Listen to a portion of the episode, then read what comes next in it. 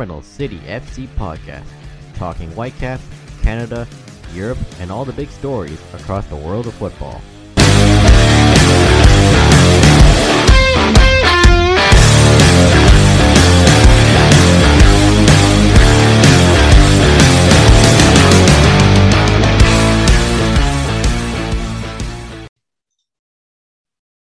Hello, everyone. Welcome to episode 25, already 25 of the Terminal City FC podcast. I'm your host, Joshua Ray, as per usual, joined by Nathan Durek, and we're always part of the Area 51 Sports Network. Nathan, how are you doing? I'm doing pretty good. It's actually a pretty big day uh, for, or pretty big week for Canadian soccer. Yeah, it's a really big week for Canadian soccer, but before we get to that, let's talk about our local club, the Whitecaps, of course. We saw the first win of the season, first home win of the season, first goal for Ryan Raposo in MLS, his first professional goal, actually. So it was a night of firsts as the Whitecaps beat Sporting Kansas City 1 0. Yeah, you know what? It was a game that they uh, played uh, quite well in. Uh, there was uh, it was probably the Whitecaps' best performance so far of the season, and to do that in front of uh, almost seventeen thousand fans, uh, they fought with conviction. I mean, this was the team that took them out of the playoffs last year, so there was a little bit of an added incentive there as well. Yeah, and from the get go, they really played well. They started off hungry. They were really pressuring the Kansas City midfield and defenders to make mistakes. There were some good chances. You got Sebastian Berhalter looked pretty good as the defensive midfielder alongside Russell Teibert. And Russell Teibert actually made some forward passes and he was noticeable in a good way for once, which is what we want to see more of. And the back line, particularly Tristan Blackman, who was named to the MLS Team of the Week, and Ranko Veselinovic. They did a good job of making smart plays inside the box and clearing out as quickly as possible. So there was a lot of lots to like from the Whitecaps win over Sporting Kansas City. I agree with everything you say there. I think, uh, I mean, yeah, Ryan Raposo got the goal, so I think he kind of gets like the man of the match for what we saw. But Berhalter is quietly solidifying himself a starting position, right? I think he's really, really going to be fighting with uh, Leonard Owusu for that starting uh, position aside uh, Russell Teibert. Right now, it doesn't look like Teibert's going anywhere. He's going to be uh, Sartini's man, you know, through thick and thin. When Caio Alexandre comes uh, back into form, you know what? We'll we'll readdress that and see what goes on. But Berhalter kind of standing in front of the that back uh, back three uh, center backs did a really really good job. He uh, and then not just every but everyone. The amount of closing down and pressure anytime KC had the ball, there was a white cap there standing right in front of them, forcing an error. So they were, in, and in doing that, we were able to force a lot of turnovers in their one-on-ones. So I, I mean, it was a great game. It was, um, it, it allowed for a more exciting, a more high-paced game. And um, yeah, I think uh, one win it was a great way to uh, kick off uh, going into our very first Cascadia uh, match uh, this week against Portland. Yeah, and so far, by far the best performance from the Whitecaps this season. And in the first half, Sporting Kansas City only had like had one decent chance, and that was a shot that went way wide. Well, not way wide; it went wide. And there's another chance where Ranko Veselinovic ran back and made a tackle, which prevented a clear breakaway. Yes, that's right. And I um, really like how they bent but not broke in the second half. Because Sporting Kansas City woke up in the second half, but Hasal and the black line they continued to do their job, and uh, then Raposo, who worked really hard, especially in the box. He was working really hard to keep the ball in and trying to cross. Speaking of crosses, Deiber Caicedo's crosses were pretty were much on point. And good for Raposo to get his first MLS goal in his first start of the season. His mom was in the building. She flew out. She drove from Hamilton to Toronto, and then he picked her up from the Abbotsford airport, which she mentioned. And it was good to see him score and pick up that loose ball. It at first it looked like Lucas Cavallini had an assist, but it was eventually taken away. But nonetheless, it was a pretty good win for the Whitecaps. I think we should also mention with Raposo is he was playing as a wingback in uh, Sartini's uh, formation that he normally goes with, and this is a position that he has never played before. He started training in the position in the off or uh, in the in the preseason because uh, of knowing what uh, Sartini was going to want. He's more of a traditional winger, and that doesn't normally happen. So he's added had to add that defensive element to his game a little bit more in tracking back to help back three when it's necessary. Um, the thing is with Sartini's wingers, you've got to be like the most fit people out there because you're going box to box. You're, you're basically going byline to byline, if anything. And I think that was proven with his goal because when he pounced on the ball, he was, I don't know, maybe a yard or two uh, outside of the net. And he just happened to be the right man on the spot. So it's, I think it's to his benefit that he is adapting. He's making himself adaptable to new positions on the field and he's making himself now a person that Sartini is going to have to consider when he's picking the starting 11. And Sartini spoke about how Raposo is a versatile player, and Raposo said he played wing back in a game for the first time in his life, which is very surprising because he looked pretty good in that role. But Raposo has worked hard in training according to Sartini, and he's kind of felt left out for not starting, but he's worked hard to get a start. And Sartini likes that versatility he has. And of course, this is just the beginning for him. He could, he has to continue to work hard to get more starts under Sartini in the near future. I think uh, it was interesting you talked about kind of feeling left out uh, of not being picked so far this season. Uh, Raposo actually said something interesting in the press conference after the game where he said, no matter who is picked in whatever position on the field, usually the first person to congratulate you is that other person that plays in your position. So even though there is competition for these spots on the pitch, it's your brothers that are backing you, that are, you know, behind you in being successful. And he said the first person to come up to him and congratulate him was uh was uh Caicedo, wasn't it? No, it was Dajome. Dajome, thank you. I'm sorry. sorry. It was Dajome who, uh, you know, found a, a, spot on the bench, right? Normally, yeah, then, that is the position that Dajome would be filling, but with Raposo going there, you know, it's uh, it's his uh, counterpart that's uh, that's congratulating him. Yeah, and Raposo says he does the same thing when Dajome scores a goal. For Absolutely. example, and we haven't talked about Ryan Gauld and Brian White. They didn't play the whole match as expected because Sartini literally said that they wouldn't play 90 minutes, but they both look decent in their returns from injury, even though not 100%. Gauld They're had a couple headers, had um had some good chances in the first half. White had a couple decent chances too, but they look decent.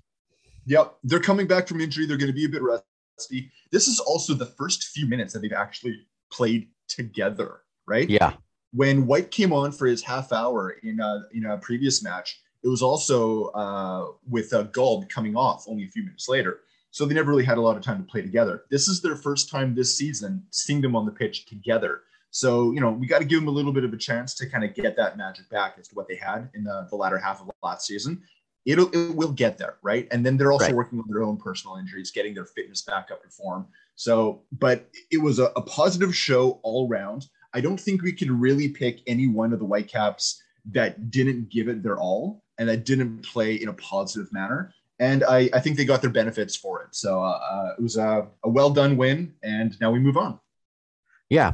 So the Portland Timbers are up next, as Nathan mentioned, first Cascadia match of the season. These are always exciting. And the first one's going to be at BC Place this Saturday. You know, the crowd's going to be into it. Maybe some Portland fans will be flying over the border, and Cascadia matches are always fun.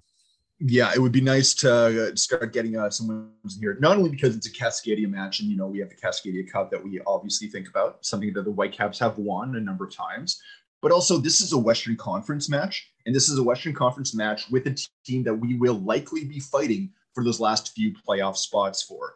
Portland is one that kind of mixes it up in the middle of the table, kind of like us. And um, you know, anytime you can grab some points, especially at home, I mean, these are the these are the matches you kind of have to win so that you can afford when you're playing like the really really top sides later on when you might eke out only a draw or, or you know unfortunately you might lose. These are the ones you have to win. Exactly. If they want to get back into the playoffs sartini spoke about this they have to win these games at home which are vital because you got the fans in front of you and they they help provide a boost if you get these wins at home you can worry about you don't have to worry so much about getting wins away from home, but wins, especially against the Western Conference, are really important if you want to get into the playoff picture. So I'm looking at Portland right now. They only have one win this season, and that was against Austin FC, which who is a team that is expected to be in the cellar of the Western Conference. They lost their last game 3 1 to LA Galaxy in a game where there were red cards on both sides. Yeah. And that's actually Portland's second straight game where they got someone sent off. Before that, they had someone got sent off against Orlando City. And on the second game, they had someone sent off against LAFC. So three times they already had someone sent off. Not only that, but Portland has been very leaky at the back. They have 11 goals scored against them in only uh, six matches. That's the yeah. most number of goals. That's actually tied for the most number of goals against out of any team in the Western Conference. And uh, I'm willing to say it. I uh, know there's a few more in the in the East, but in the Western Conference. So I mean, there's opportunities for the Whitecaps to do some damage, right? If they're not holding up their back line, if they're having problems in net, one or two goals, that's uh, definitely an opportunity here. Yeah, they they've been a struggling side to start the season, as mentioned, with only one win, and the Whitecaps are only like two points behind them in the yeah, absolutely in the table. So can get the three points. It's good to climb. It's a big opportunity to climb back into the playoff picture. And of course, this is the Portland Timbers. You can't take them lightly. They're last year's MLS Cup finalists. Diego Chara, Felipe Mora are still good players. Even they are really leaky in the back and I don't know who's suspended off the top of my head, but um, the Whitecaps should not take a t- take this Portland team lightly because historically shows that they um, have the upper hand on the Whitecaps ever since they both came into the league in 2011 and um, you got to really watch out for guys like Chara and Mora, like two guys who've been there like forever with Portland. Yeah, Chara's been there almost. It feels like a decade almost. Yeah, and they've always seemed to turn up against the Whitecaps. And again, you can't take this team lightly, even though they struggled. But there is a big opportunity to get three points against a team like this, especially since they're a Cascadia Cup rival. Taking a look at the Timbers' uh, last game against LA Galaxy, where they lost two nothing, it was Pablo Bonilla who uh, was red carded. It was a straight red card for Portland, so he will definitely be missing this match coming up. Yeah, that's so they won't be without him. While the Whitecaps only had one red card, and that was in the first game against Columbus.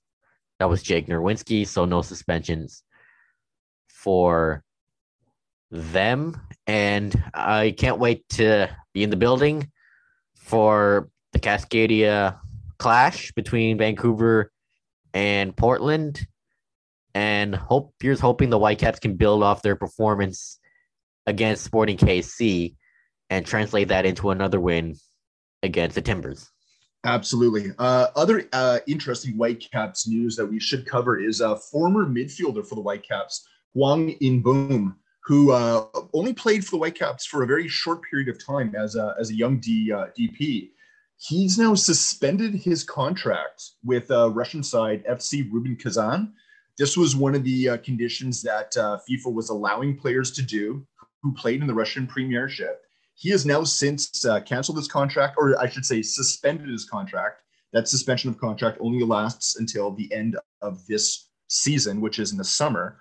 Uh, he can, he's unfortunately not doesn't look like he's going to be signing with any other team right now. Uh, I don't know if he's just going to sit out and in the summer and then wait to see what happens, depending on what happens between Russia and Ukraine and whether or not the allowance for suspension is able to continue or if they're allowed to cancel their contracts outright.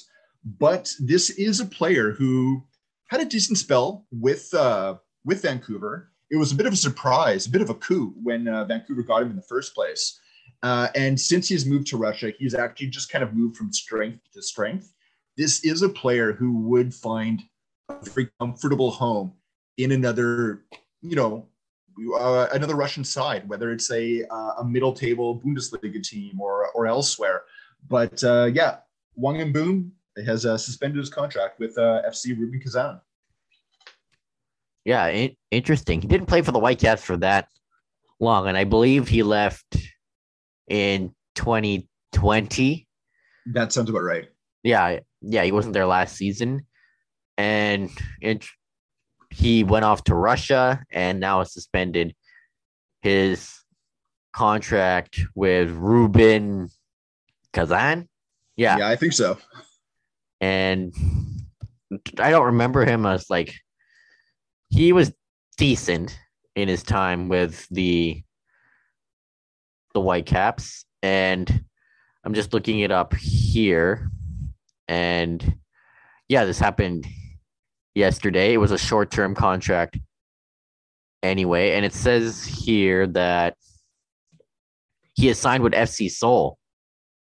Ah, so it's going back to South Korea right now. Yeah, okay. back to his homeland in South Korea. So I guess it's the right move to him because of everything that's happening with the Russia Ukraine situation. Now, even so, that going back with FC Seoul, that will be on a short term as well. That can only go until this summer. Yeah. So we're only looking at a you know two, three months here, uh, and then after that, it'll be rem- remain to be seen what actually happens. Excuse me. Uh, not only to uh, to uh, Hwang In-beom, but to all the other players from the Russian Premier League who have canceled or uh, suspended contracts. Yeah.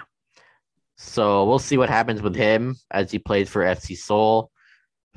And could he stay there? Could he go back to Russia? Could he play elsewhere? Heck, could he even come back to MLS? You never know.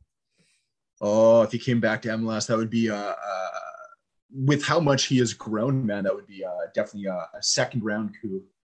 I'd take it. Yeah, he was it. having a, a, player like that in the midfield. I would take yeah. it. 20, 51 interceptions in 2019, fourth most among MLS midfielders. He could help the Whitecaps in terms of midfield depth. Yeah, but uh, the one thing is, is you put him back in uh, in the Whitecaps lineup. Players like Berhalter, players like uh, Baldisimo, yeah. they're not going to get a, a, sniff. They're not going to get uh, near the amount of playing time that they're hoping. That's true. I don't see them. I don't see them bringing him back. We have a DP uh, spot open. I'll, I'll, say that. But yeah, they do. I don't see this actually happening. I, I see him going to Europe. Yeah, or staying in with FC Seoul. Yeah.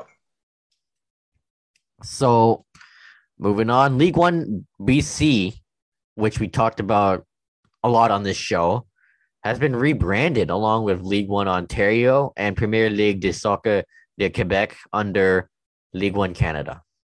Yeah, this is brand new. So, I mean, we're talking about just this being a big week for soccer. If we start locally, yeah, BC League One, which is just getting set to start its inaugural season right now, uh, is now rebranding with the other two kind of Division Three level leagues in the country, in Ontario and Quebec, underneath uh, a unified umbrella. Let's put it that way. So it's now called League One Canada, with each of these three leagues still running themselves as they always have been men's and women's uh, semi professional leagues in Canada. What this does, though, is it seems like it's the beginning of a, a permanent establishment of a soccer pyramid in Canada. So the Canadian Premier League is the majority stakeholder within this League One Canada, which basically allows these individual provincial leagues to become developmental for players that are moving up and giving them a pathway towards becoming a professional, which is uh, something that this country has been really lacking for quite a while. Uh, there is talk about whether or not this might bring in some sort of version of promotion and relegation in Canada. Uh, to to let people know, uh, this has already something that has been agreed in League One Ontario. As of 2024, uh, League One Ontario is going to break up into three different leagues and have promotion and relegation between those three. I don't think right now there's no plans for it to go anywhere beyond that. It's only within the province. But part of the goal of this is to have Canadian wide tournaments, the possibility of a Canadian wide league, Ooh. and all have it kind of as almost like a second level league underneath the CPL and just above the, the individual uh, provincial leagues. So, I mean, this is big news, and we should, I think it, it, goes without, or it should go with saying, is that this is for men's and women's, and women. Games, right? Yeah. So, this is developing uh, soccer across the spectrum. Uh, getting closer to home uh, with League One BC, they're also actually undergoing their expansion process. So they've actually had uh, applications. It sounds like about between five and six different uh, communities around the province to add to the already seven teams that they do have. Uh, it sounds like at least one is on Vancouver Island, but further north of the island. Um, but yeah, I mean, this is this is huge when it comes to the developmental side of the game and giving giving youth uh, the opportunity to play at high levels and a pathway possibly to you know making a living at this right? Making a living at the game you love. Yeah for men and the women who especially the women who deserve pay when it comes into professional soccer. So this is a, this is interesting. So yeah this is this is this so, hasn't so, existed before. so they're basically unifying these leagues, and the goal is to have an actual Canadian wide league with all the, these. The Canadian wide is kind of like the the affirmative goal, right? Like that's yeah. what they want in the future. Right now, it's it's kind of considered like a partnership where they they share amongst the three leagues right now, kind of what works, what doesn't work, what can we do better? Are there ways that we can collaborate? What can we do between our three leagues that might be where we can play each other? Whether right now it's a separate tournament uh, that is separate to the Canadian Championship, things like that. There are also plans to help the possibility of uh, an, uh, two more provincial leagues. Right now, there's the hope of trying to help them. One that would be, that would cover the Prairie provinces, and one that would cover the Atlantic provinces right now those are pipe dreams there's no one really talking with any seriousness but the ultimate goal for this uh, this partnership is to grow the partnership into these other areas of canada as well. Yeah. Good for the game of soccer good for the growth. And we, we all know league one bc is going to start up next month actually. Yeah they're coming up right away and, here. and they're already talking about expansion. Yeah the expansion process, uh, or I, I guess the submission for applications, has already closed. So, and we have to remember that I think these uh, these uh, potential communities that have uh, put in their application, a lot of these were already interested in this inaugural season. It's just that they don't have the grassroots and the different uh, setups existing. So they had to start from a much more difficult level than these other areas that are part of uh, BC League One right now which already had the infrastructure in place. Yeah, and say League One Canada National Alliance that help will help unify and elevate the sport of soccer at the pro am level in this great country. So obviously the three big provinces, BC, Ontario, Quebec, and I can't wait to see where this goes and see how these leagues do in their first season. And hopefully this leads to one big pro am Canadian soccer league for both men and the women. And the thing is, is you know, for anyone out there listening, if you are interested in grassroots soccer and watching games, check out League One BC. You've got five teams in the Lower Mainland, right? That you can, you know, become that you can adopt them as your team. If you're on the island, you have uh, a team in Victoria. If you're in the interior, you have a team in uh, in Kelowna, or sorry, uh, Kelowna or Kamloops. I always get those two. Uh, both. They're both in the interior. Yeah, only one of them as a team though, so I'll have to check. Yeah, I believe out. it's Kelowna because they're the bigger city.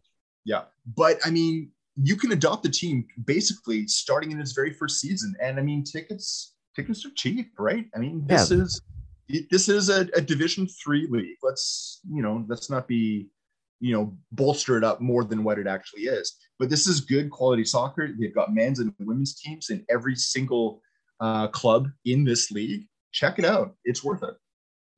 Yeah, you should check it out if you love grassroots soccer. Like, want to see some more, like, want an alternative from the pros to see maybe you can see some players hopefully developing. If you're if you're into like the developments and all that, if you're an aspiring soccer writer or media member or whatever, there's opportunity for you Yep. to cover these these games. I know journalists like Alexandre Gangué-Ruzic or AGR for short. He covers pretty much the entire country when it terms of so- when it comes to soccer. So I'm sure he'll be on top of this, but I think he actually already wrote an article on one of the teams, the, the TSS Rovers, who uh, play uh, in the or uh, sorry in uh, the Lower Mainland, uh, because they have a very unique ownership model. They actually allowed people to buy into the club as part owners. So I think he already has an article out on Yeah, uh, think he does. that team in particular, as well as the league in general. Yeah. So if you want to be like him, then this League One BC, League One Canada stuff, good opportunity to get your foot into the door. So speaking of Canada, let's talk about the national team. So we had the World Cup draw almost a week ago, and Canada drew Group F with Belgium, Morocco, and Croatia. Yeah, uh, you know what? This is a this is a hard group. This is a hard group from Canada. There, it, it is a potential group. Belgium is the second ranked team in the world right now, and they that actually just changed for about the, Yeah. the past year, almost two years. They have been ranked number one. Yeah, So- but Brazil just took them over. Brazil just took them over, and Brazil has been, you know, they're considered one of the favorites in the World Cup of this of this year. But Belgium is a team that is hungry to win something. Throughout that entire time when they were ranked number one, they didn't win anything. They were just ranked number one because of their play. They have nothing to show for it right now. They also have a bit of an aging side that is going to want to win something before a few of those players retire after the, the World Cup is done. It's the same story with Croatia. Croatia is a decent side. You got to remember, in the last two World Cups, they finished either in at least at the quarterfinal stage, right? Yeah. Croatia is not a team to sniff at. Yeah, they're getting older, but and this is their last hurrah. But remember, the Croatia was the World Cup finalists. Yeah. And, And it's Luka Modric, who was a player of the tournament. yeah, man, they're, they're they're more than just Modric though. You can't forget about Kovacic, Perisic, and all those other guys. A lot of them end with itch. Yeah. Well, you know, welcome to that part of the world. Yeah. And, and we got to talk about Belgium. Like they're in their golden generation, but it's we're closer to the end than the beginning, and they're hungry for a trophy because they haven't won anything. Like they're still one of the best teams in the world. Kevin De Bruyne is are is probably the best midfielder in soccer. And course, we can't forget about Thibaut Courtois, who is one of the best goalies in the world. The Hazard brothers, though Thorgan is the better one over the past few years. Of course, Lukaku always turns it up Yeah. when he plays for Belgium, and he is Belgium's all-time leading goal scorer. So And then not only that, but uh, Morocco as well. I mean, Morocco hasn't won anything in the past little while either. But when it comes to African Cup of Nations, when it comes to uh, doing well in Africa, they've done they've done a job there too. I think they're actually the second highest ranked African side in the world. I think they are, and Yeah. So I mean, I could agree when people say, "Oh, it's Morocco. They don't really have any star players. They're not much to be excited about." True, but you can't forget about Achraf Hakimi, probably the best Yeah. right back in the world. Guys, Yeah. guy can do it all. But sure, other than Hakimi, there isn't a lot to be excited about. It would be more if they if Hakim Ziyech was part of the squad, but he's no, but he's pretty much retired from Morocco. So you can't take them lightly either. So it's a tough group for Canada, but it's not impossible for them to qualify for the knockout round because John It's Herdman has installed this belief like we can prove the doubters wrong mentality in the Canadian national team squad. And they're they're a team of vets and youngsters. So I believe Canada will I don't expect them to be blown out every game. They will fu- go down fighting. I think one thing that that strikes me really interesting in this group is the way the groups were drawn. Is you also know the scheduling of the games, and Yep. Canada's very first game is against Belgium. and that to me is very important because Belgium comes into this tournament having to prove something. Canada doesn't. Yeah. Right? Canada doesn't have to prove anything, and I think that right now that works to their benefit because if they can get underneath Belgium's skin in that first game and even eke out a, a zero zero or a one one draw, that changes That's the huge. the nature of this group immensely because Canada is able to go into all of these games without that pressure. They can play free. And I think, I don't know, I think it could lead to the potential to surprise a few teams if they're able to, to, to uh, play as we know that they have the ability to do so. So I don't know. I, I think it's going to be a tough group. I don't think it is impossible Me for them. To qualify. Yeah. Yeah, just a point against Belgium would be massive for Canada because Belgium has high expectations, while Canada is, well, I wouldn't say they're happy to be there, but they want to, they want to do more than just be there. So getting a point would be absolutely huge. And then Croatia is the team up next. Yeah, it's And- kind of funny because you take a look, uh, you know, on social media or at other journalists, and everyone's talking about the state of play, like what happens on the pitch. But I think when it comes to the World Cup and with the teams that are in this group, is you have to take a look at the mental side as well. And I think that mental side is going to significantly influence outcomes of matches. Yeah, for sure. So it's a tough group, but it's not impossible for Canada. And there's a rumor going around that a South American nation wants to play Canada in a World Cup tune-up match. Yeah, every before the World Cup happens, there's always usually a couple of friendlies that happen to, to kind of get you ready for uh, for the World Cup.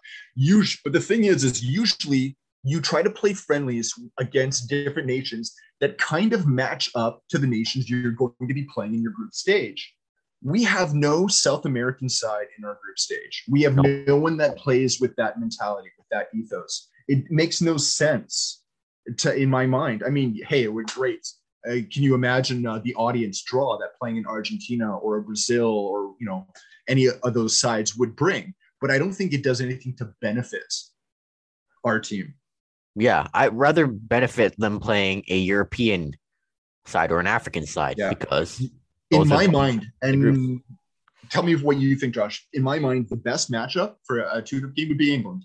exactly, you know why? Because England has the US in their group. Exactly, and we have Belgium.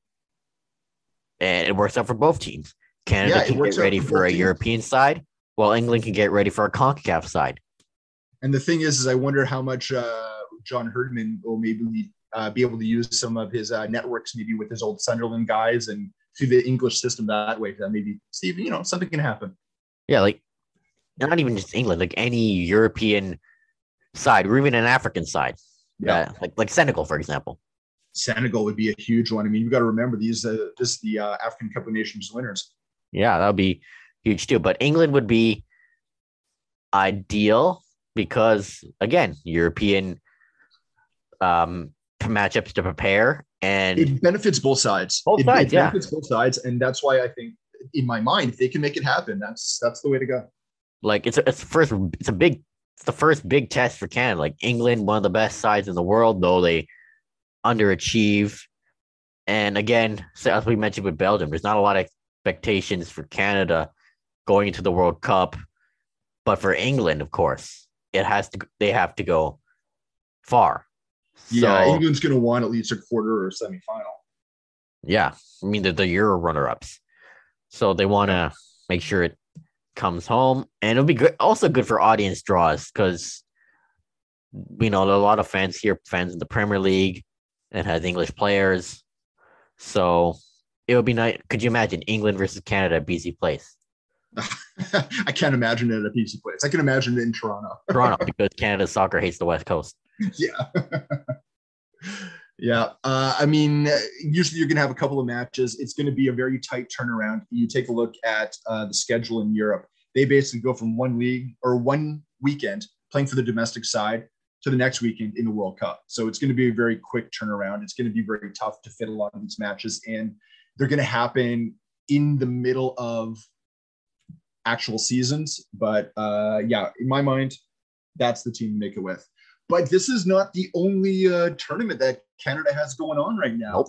The uh, the draw for the CONCACAF League of Nations just happened. Canada was uh, in pot one alongside the United States, Mexico, and Costa Rica. Canada has been drawn in Group C with uh, Honduras and Curacao. Uh, these, uh, again, it's not the easiest draw in the world. Curacao is coming off being uh, the Caribbean Championship uh, right now, winning that.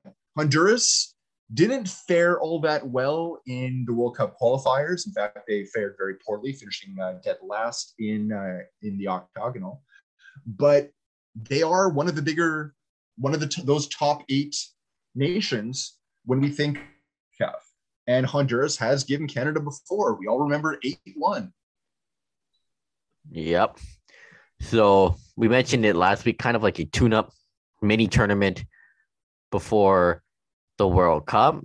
And yeah, Honduras beat Canada 8-1 or whenever it was, like five, six years ago. And remember. I don't remember exact the exact year, but it was sometime in the last decade. And yeah, it'd be interesting to see Canada play against Curacao and Honduras in this CONCACAF League of Nations. Yeah, this is a tournament that actually will play out over a long period of time uh, yeah. when you go through all the different levels. And we have to remember that when it comes to the League of Nations, it's separated into a, a League of Nations A, B, and C, I believe and this this covers all uh, countries within. So like we're talking about like in League C, you've got like Saint Kitts and Nevis, you've got uh, Martinique and much smaller sides, right? So there is opportunity for team for countries that are in B or C to win their respective leagues and get promoted up. There's yeah. also the possibility that Canada, if we don't fare so well, we could get relegated down to uh, the the B League, right? So yeah, I mean, there there is stuff up there. There, you know, there is uh, some prestige up for grabs. Yep, there's stuff up for grabs, and this isn't just some Mickey Mouse tournament. There's promotion and relegation up for grabs. Yep. And Alfonso Davies, to no one's surprise, has won the 2021 CONCACAF Men's Player of the Year. So another award for Mr. Speedster, and he's training again with Bayern Munich. So he'll be back for their second leg against Villarreal. No surprise there. Davies has been one of the best players in the world and has done really well for club and for country. So good for him. Yeah, and it's good to see him. a little bit of surprise uh, when it comes to uh, you know Canadians. Uh, Crystal Dunn of the United States won uh, Best uh, Player of the Year for the the female game. A lot of people were supply, surprised that really? a Canadian wasn't uh, picked because of winning the Olympics and you know everything. But uh, yeah, congratulations to Crystal Dunn as well. The other one that was a surprise to me is when they picked the uh, the the starting uh, or the top starting eleven. Yeah. Is uh, even though Davies won best player, he's not on there. He's not on the starting eleven. A lot of Americans, I right? That works. I didn't see the whole thing. Yeah, it's like mixture of Americans and the Mexicans. It kind of makes me feel like this might be a bit of a fan vote thing, but yeah, oh, probably is. And of course, the women's national team, they're in Vancouver training. And Friday, their games at BC Place. And Monday, they're in Langford. Yeah, I mean, get tickets if you can. If you can't, uh, it will be broadcast on One Soccer uh, streaming. Um, but it's not on cable TV, like you know, not on cable TV. There was no wrong. agreement. There was no agreement for One Soccer to sell those rights, so they own but the rights they get to do what they want with them. Yeah, but they can do it easily for the men. Why not for the women? It makes no sense. It does, especially when you look at the men's one, where uh, One Soccer was able to keep the uh, all their broadcasting people for the distribution rights to go to uh, the the larger broadcast channels. It would have been nice, but yeah, it's not happening. Yeah, but it's that's not fair at all. Because the women's team also are pretty good, and people want to see them. I do. Yep. I would like to think that this will happen because you do remember uh, when it came to the women's game, I think the broadcast rights were allowed. There was a tournament earlier this year. It was an inaugural tournament where the uh, the women's matches were shown on uh, on cable. Uh, I can't remember, but I know we were playing with England and whatnot. It was a tournament in England. But uh, this one, I don't know if it's because they're friendlies and it's not part of a, an actual competition. I don't know what the reasoning is behind it. But unfortunately, if you do want to watch it and you don't have your butt in the stadium, one soccer is all you get. Yeah, it's a streaming service. Yeah, And it's going to be that way for quite a while because yeah, yeah. Sportsnet will right- show the Leafs, the Jays, or the Raptors on all their channels. Yeah. See, the thing is, is when One Soccer bought the rights, they bought the rights not only to the men's and the women's national games, they also bought the rights to the Canadian Premier League.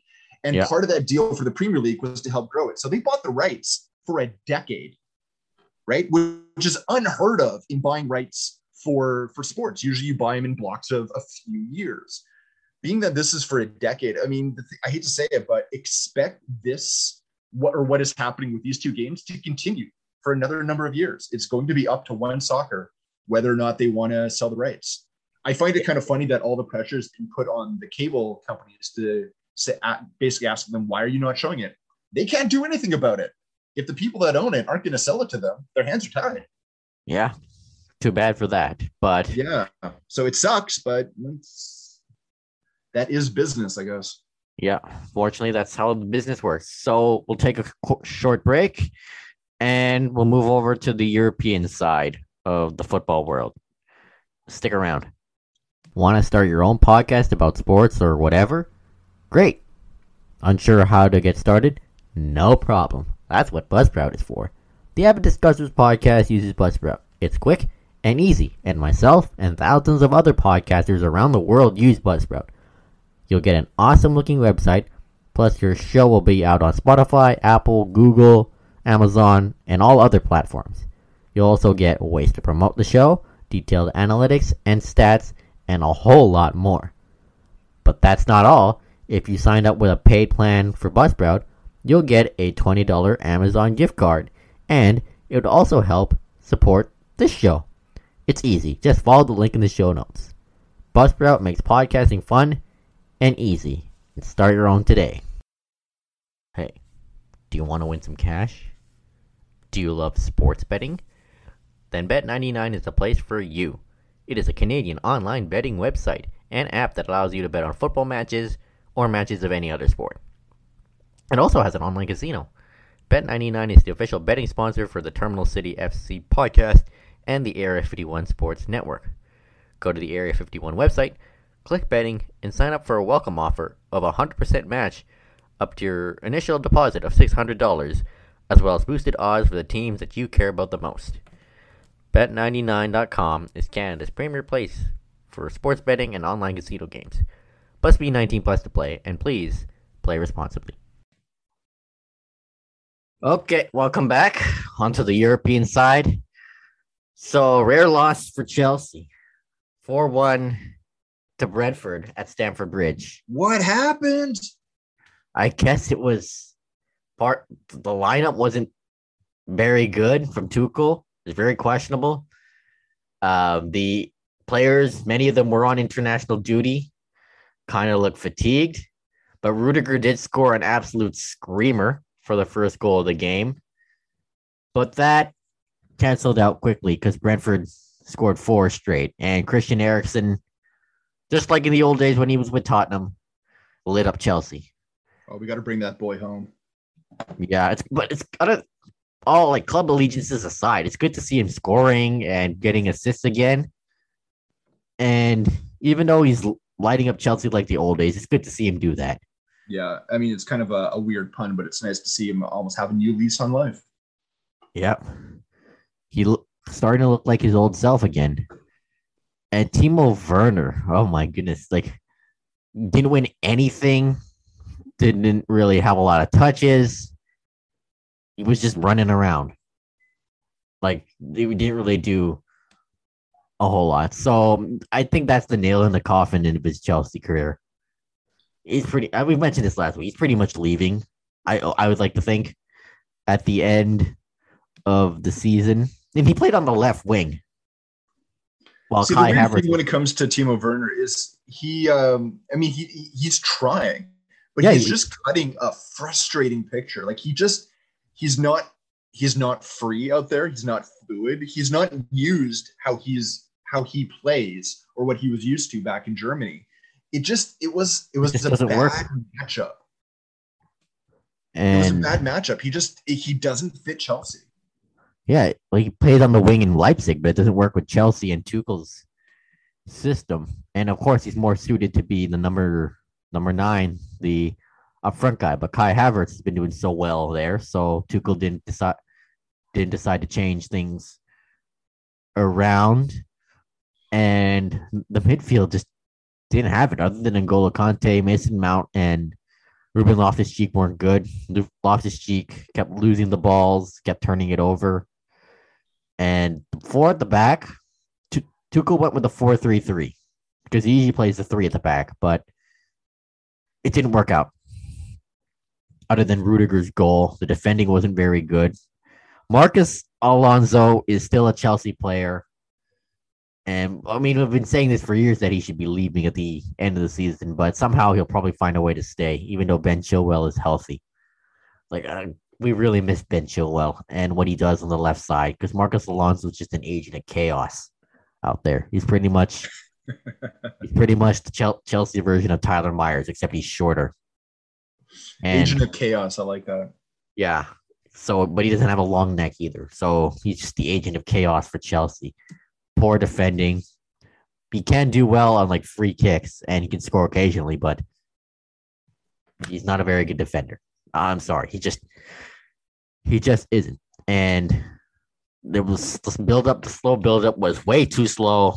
And Brentford picked picked us apart in the second half, especially from two goals from Janelt.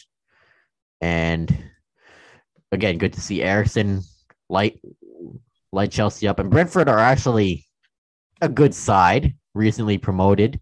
They're like this year's version of Leeds from last year. Yeah, Brentford's not doing too bad. They're sitting in in uh, 14th right now. Um, f- uh, three wins in the last five. Yeah. They're, they're a decent side. They, yeah, I think comparing them to Leeds from last year is uh, a good equivalent. Uh, they're, but I mean, they should be safe from relegation. There are spots anywhere between kind of that nine to 16 that are up to grabs. So there's still a lot of movement possible for them.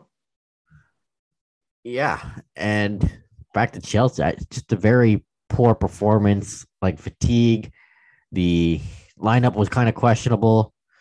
And Tuchel said the atmosphere at Stamford Bridge wasn't good. It was like a friendly atmosphere, and he wants a better atmosphere for today. Their Champions League quarterfinal first leg at Stamford Bridge. Well, maybe like I get what he was trying to say. Like the atmosphere wasn't the best, but maybe he should put out a better lineup. And luckily, he took accountability for that too. And I'm just hoping this is just a bump, bump in the road instead of what could be hopefully not a the start of a slump. And yeah, the attack wasn't very good, too slow. Defending was poor. Four at the back doesn't work in Tuchel's system. Maybe go back to the three at the back with the two wing backs works better because Tuchel is always known for tinkering with his lineup and changing things around. I expect a different formation today. I'd rather just see Lukaku start with Havertz at this point because Lukaku had some. He had he tried with his like 20 minutes on to on against Brentford, and since he spent a lot of time on the bench recently, we might as well play him since he's getting paid so much. So might as well bench Werner and play Lukaku instead. Though not not on the wing, but keep Havertz as the false nine if it continues to work. So last time Chelsea gave up four plus goals to a lower side after the international break was in 2021, or I guess I should say last year. You know what else happened last year? Yeah, that famous night in Porto. I'm not saying, just saying. I was going to say, are you calling that? Maybe, maybe not, because uh, CFC Dubois is added again with his co- coincidence threads, and that was just added. And the last time did that coincidence thread was last year, comparing of what happened in 2012 to 2021. So I'm manifesting it because Dubois is leading the charge. You go ahead and do that. and so oh, I should also mention though? that the Ricketts protest happened before the game. And the Ricketts spoke with the Raine Group or whoever. And I don't know what came out of the talks, but they're heading back to Chicago for the Cubs opener. And I just hope they were the board and everybody, the Raine Group, was aware or listened to the fan protest because, uh, again, we can't have Chel- these guys manage handling Chelsea. So, uh, hopefully the talks amounted to nothing between the Raine Group and the Ricketts family. But on the other hand, Tottenham had a pretty good day against Newcastle. Yeah, they went down early, but they came back with uh, five unanswered goals afterwards. Uh, they tied it up before the half with a, a great header from uh, Ben Davies, and then went on to score uh, four more in the second half. Um, you know what? This it was a it was a professional game. It was a great game. It was uh it was kind of a weird game. I mean, Tottenham. It, it seemed like almost as if they weren't even playing with a back line. Anytime they were attacking inside the 18 yard box, there was at least two of their three center backs inside that box along with the rest of uh, their players. They were playing so high that you can't even tell me where their back line was. But the thing is, is Newcastle had nothing against it. They couldn't get balls over top of them. I feel like everyone now that Cristiano or uh, Cristiano Romero is back and healthy and playing, I feel like no one wants to play him time he had the ball, Newcastle ran away from him. Oh yeah, he is so strong on the ball, and even in in the tackles that he gives, people fear him. I look at Cristiano Romero. I mean, he was he was a defender of the year in the Italian Serie uh, uh, last year. I feel like he is like Tottenham's version of a Virgil Van Dijk, right? right? Nobody wants to play him. He doesn't have the height, but he has that that imposing mentality where if he decides you are not getting around him, I'm sorry, you're not getting around him. It's just the way it is. Now, I mean, it can lead to, you know, he can be a very aggressive player. He can uh, sometimes take cards. But I think when you're playing in that sort of uh, high line, that fast paced movement where you might have to run down balls that get behind you, you know you're you have to be willing to sometimes every now and then take a card but the thing is is he is he's able to mitigate a lot of that with his speed. Right now he is the guy that is marshaling that back line. I think uh, tottenham has have found a center back that they can keep now for a number of years. And it's not just them. Uh, their wing backs played phenomenally as well. Both getting goals in emerson royal and uh, matt doherty doherty played a little bit differently. He played on the left side in order to make room for uh, royal Sergio Reguilon, his uh, he's not getting the love that he had uh, normally been getting under uh, previous managers, which does make me wonder if he might be heading back to Real Madrid with that buyback clause that they have that expires at the end of this season. I think they have finally found their guy in Matt Doherty. They know finally how to use them since they got them from Wolves. It surprises me that it took um, a manager this long to figure it out.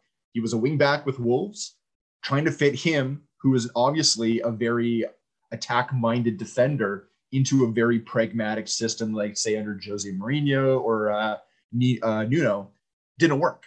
He has that freedom now, and he's starting not only to get goals, but the his crossing ability. Man, he has become kind of like that playmaker from the from the back end for Tottenham. It's been great, and it was really really good to see Emerson Royal get a goal. That was his first goal for Tottenham. His first goal, I think, in a number of years. This is a guy who's had a bit of a hard time with Tottenham. He's the exact yep. opposite of Doherty. He is a defensive minded fullback. He is a traditional fullback trying to fit into a wingback role now. He's trying to find that offensive spark in his game. And we finally saw it. It might not stick there. It might take a little bit of time for it to become consistent. But against Newcastle, we saw that he has the capability of doing it. Uh, it's kind of funny. You look at this game, you look at five goals for Tottenham. Not one of them had Harry Kane's name on it. And he was a playmaker. Yeah, but I mean, his ability to to be a playmaker, his ability to uh, just set up forward passes. I mean, he has become the guy that you want in your midfield almost, right? Like his ability to drop back and just know that his other attack-minded uh, teammates are going to move up to fill his position, whether it's Kulusevski, whether it's uh, Young, uh, Son Heung-min, whether it's uh, Lucas Moura coming off the bench, or any of these players. He knows they will be there, and his passing ability is just. He discovered it under Mourinho, and became a, a very good player, not only in his goals but in his assists. But he has continued to be able to do that now under multiple managers. And I think that's only the benefits to the level of striker he is. And I mean, I think I will not say that he is the best striker in the world. I'm not going to go there, but he is in the conversation to be one of the best strikers. Uh, you still have your Robert Lewandowski's. You have, uh, you know, other players that could potentially, you know, fit that bill. So I'm not going to, you know, show my bias, but I mean, he is definitely up there in the conversation. Uh, and then last but not least, uh, Steven Bergwijn, who had a great international break with Netherlands, uh, an absolute phenomenal break with Netherlands, comes off the bench and scores again, uh, almost on one of his first or second touches uh, on the pitch. He did speak when he was with the Netherlands about his frustration at not getting a lot of game time with Tottenham. So it does remain to be seen whether or not he will be with Tottenham come the summer. But as fulfilling a, a job as a super sub, man, he, no one does it better right now. I mean, I don't know. He he can end games when you need that last goal more better than any other player that's out there right now. And um, yeah, they end up with not only a five-one win, which is great, but you know, you just talked about what happened with Chelsea. We saw Arsenal losing three nothing to Crystal Palace yesterday.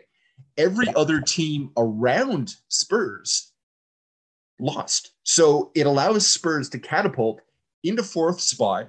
They're now fit, sitting in that final Champions League spot for next season. I think right now they are tied on points with Arsenal, but they have a, a better goal difference. And right now, I mean, right now Tottenham's progression is up. They've won uh, four of their last five in the league. They they've taken they've got more goals than any other team in the Premier League since the, the beginning of January. They have more points. They've gotten more points than any other team in the league since January, other than Man City and Liverpool. They're everything is is looking up for them right now. And I don't know. It's kind of funny because you look at uh, Antonio Conte in January and how he was kind of angry that Tottenham only brought in two players, but they lost four players. Those two players they brought in, in uh, Bentancur and Kulusevski, have been a revelation. They have slotted immediately into the starting 11. You cannot take them out. You can't. I mean, right now they're they're the best in their positions that they play, and I mean they got good good players. There's already talk right now of uh, Tottenham using their buyout or their buyout clause for Kulusevski, because technically right now he's only on loan, but they have a buyout clause for 25 million pounds, which is a lot cheaper than uh, his actual clause, which I think is sitting at like 33 or 34. So, I mean, you come to the first day of the window, that clause is gone. They're buying him out outright because I think he is really, really enjoying his time in North London. The other thing uh, with Tottenham is you take a look at the remaining games that they have in the season. This coming weekend, they play Aston Villa. After that, they've got Brighton, Brentford, Leicester. Brighton and Leicester are both home games. I mean, it makes it a little bit easier. They have Liverpool away. That's tough. Yeah. But then after that, we've got we've got Arsenal at home, Burnley at home, Norwich away. Eight games. There is the possibility for a lot of W's in this list. I think Arsenal away, that could be a rare loss in this. That is just going to be a tough game. Um, Aston Villa has always kind of been a, a bit of a bit of a difficult team for for Spurs. It's kind of tough, but all these other games are absolute possible or, or very very possible wins. I think right now Tottenham is kind of solidified, or they're moving towards solidifying that uh, that fourth spot for the Champions League. I think it's all going to come down to that home game against Arsenal, and winner of that is going to be winner take all.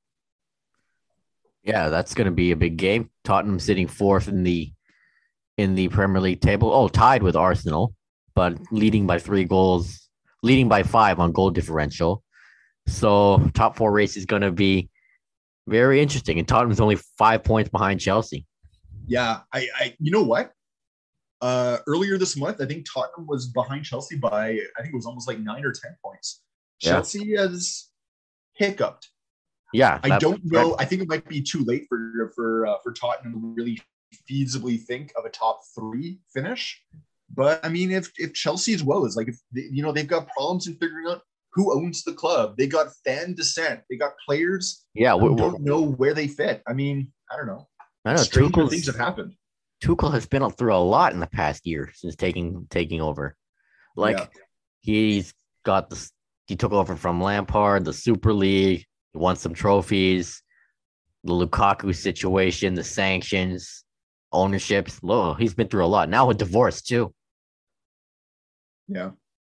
It's So, uh, At least yeah, I don't Tottenham. know. I mean, it, it like I said, anything is possible. I mean, we never thought that Man City was going to hiccup as much as they have. They're only a point ahead of Liverpool now. That's it. That's it. Yep.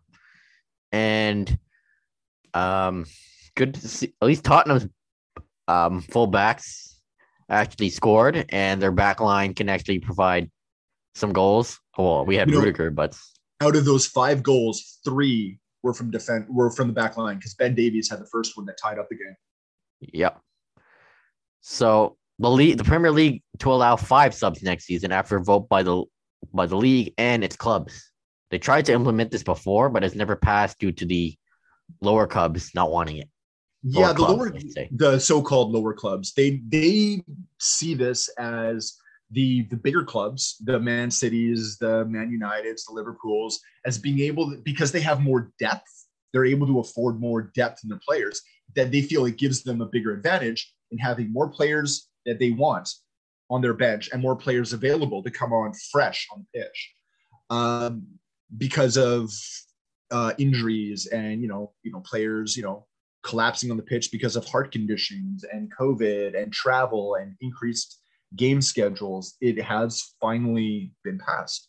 So, like other you know leagues around the world that have been moving to this model over the last couple of years, the Premier League will have five players uh, available as subs. Now, it's five players available through three substitution windows. So you can only still make three, or you, you're only allowed to put subs on the pitch three times, but you're allowed up to five players. So it means that at some some of your sub windows, you have to do multiple subs. Multiple subs, yeah. I, I like this. I do too. because you know fatigue especially nowadays uh travel and of course injuries happen so there's more chance and it's more chance to give players playing time It's more chance to give players playing time. Plus, the fitness requirements of the this modern game is a lot more than what the game was even say 10 years ago. Uh, there's a there's a bigger fitness demand of players. Players are you know always you know getting more and more fit based on you know training, nutrition, sports science, and all that. Um, the thing is, is the body can only take so much, and it needs a break. So I think by allowing teams to do this, it allows players to be healthier. Yeah, and to be more rested in terms of like travel and all that. Yeah. So yeah, that'll be coming up next year. Yeah, next season. Uh, PSG president Nasser El Khelaifi he wants the Champions League final to feel like the Super Bowl. His proposals include a new mini tournament to replace the UEFA Super Cup, a separate opening night celebration for the first match of the group stage, and an opening ceremony that includes previous season's winners playing a big club. I don't get this guy. This guy, I mean, This PSG's a- never been in the final. What is he talking about? Change tournament. Yeah, this guy's not very well liked among the PSG fans either. So, Well, the one like- thing I don't get is he wants an opening ceremony that includes the previous season's winner playing. I don't get that club. either. Isn't that the Super Cup? That's, That's literally basically the- the Super Cup. But I mean, whoever wins the Europa League is a big club Yeah. anyway. So why, if it ain't broke, don't fix it. And I mean, they're they're going to be tinkering with the Champions League anyway because they're still trying to fend off uh, Juventus, Real Madrid, and Barcelona, who are trying to keep the last gasp of this European Super League alive. They're still trying to fight that in the court, of arbitration for sport, saying that UEFA has an unfair monopoly, yada yada yada. But I just, I don't know. This this seems to be. I mean, we talked about other things not being Mickey Mouse. This this is Mickey Mouse. Like the Champions League, like I like how unique it is compared to the Super Bowl. There's no like halftime show, national anthem. Well, Right, I don't understand why you want it to be like the super like the Super Bowl.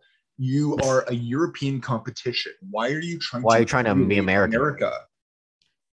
And Right? the Champions League final gets more viewers than the Super Bowl annually, apparently. Oh, huge. Yeah. I mean, the the the footprint of soccer is much, much larger than the footprint of North American football. Yeah. football. Not to say North American football isn't growing. I mean, they're they've talked about putting a team in London all the time, but it's not there. Yeah. And the real football is the world's game. the and real the Champions. League just blows the Super Bowl out of the water. What next? This the Sarah wants a wants uh, some pop groups to do a halftime show. Uh, do do they want Champions League commercials? Well, they kind of do with that with like.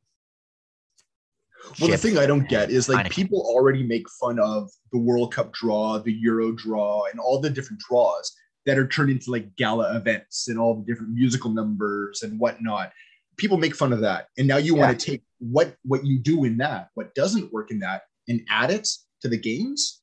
I'm sorry, but all you're doing is you're giving me an excuse to go make a sandwich or go to the bathroom. Yeah, and the champions the Champions League opening the finals for the opening ceremonies feels so Americanized now. There's like a popular music artists nowadays, and before it used to like celebrate the host city and like the history of the game, and have, would have like an opera singer or a violinist playing the anthem. That's the way. That's that's how it should be.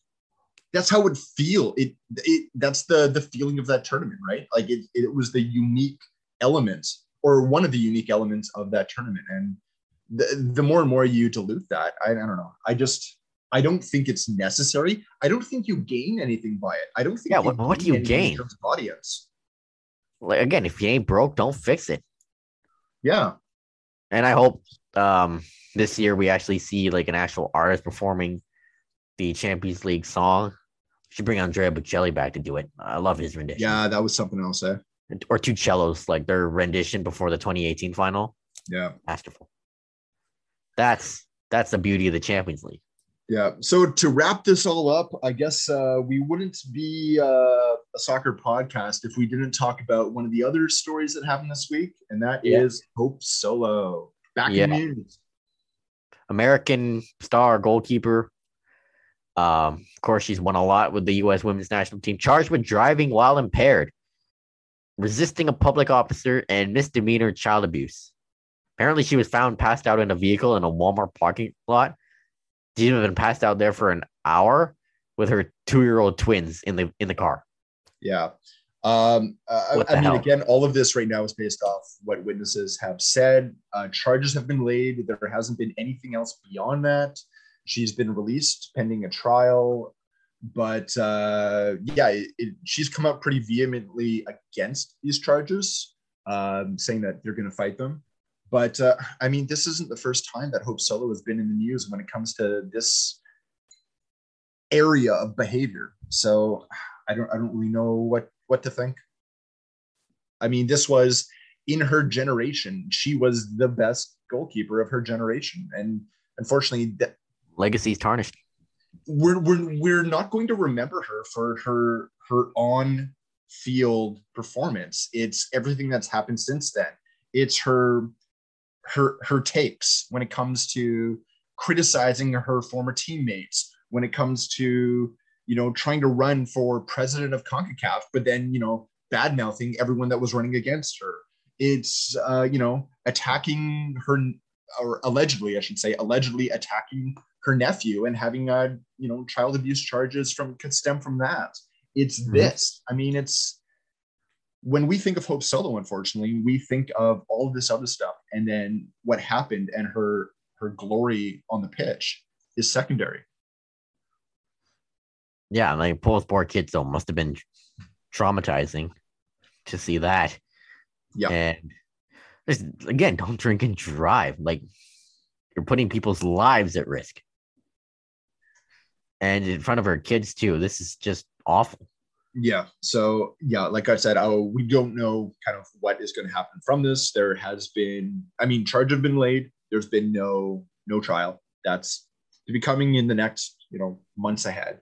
But uh yeah yeah hope solo back in the news. Uh misdemeanor child in the worst way uh driving while impaired and resisting a public officer welcome back to the news yeah too bad we'll remember her like this instead of what she did on the pitch yeah. So before we wrap up, I made a mistake earlier. Davies is starting today against Villarreal. Yes, he is. I just saw that. And Chelsea actually go back to the 3 4 3. And Pulisic starts. Havertz is still the false nine. Jorginho starts. Reece James starts. He's vital to the wingback position. Werner and Lukaku are on the bench. So I assume one of them will come on against Real Madrid.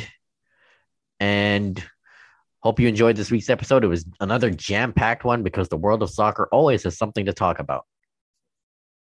And I'm on Twitter at JoshuaRay91. Nathan is at Enduric. You can follow the podcast at Terminal City FC and check out the Facebook and Instagram pages. So hope leave us a rating, tell us what we're doing right, tell us what we're doing wrong. We've got some matches to catch up. We'll catch, we'll be providing you coverage of the Portland game next week. So check out some of our articles for Area 51 too. Oh, and if you're like a soccer company or any other company or whatever, uh, try emailing us. I don't I don't get notifications from Gmail that often. I don't know why but email us at terminalcityfcpodcast gmail.com or send us one of us a DM on Twitter. Actually, it would be better if you do that there.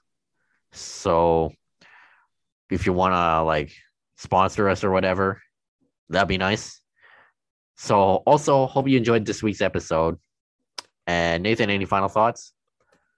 Uh, not uh, off the top of my head. We've got uh, Davies that's going to be uh, suiting up here right away for Bayern Munich. We've got the uh, women's national team on Friday. We've got the Whitecaps on the weekend. Get ready for some soccer. Yeah, lots of soccer over the past over the next few weeks, actually, and, over, and throughout the year. It's a year-round game. So that concludes this week's episode. Peace out.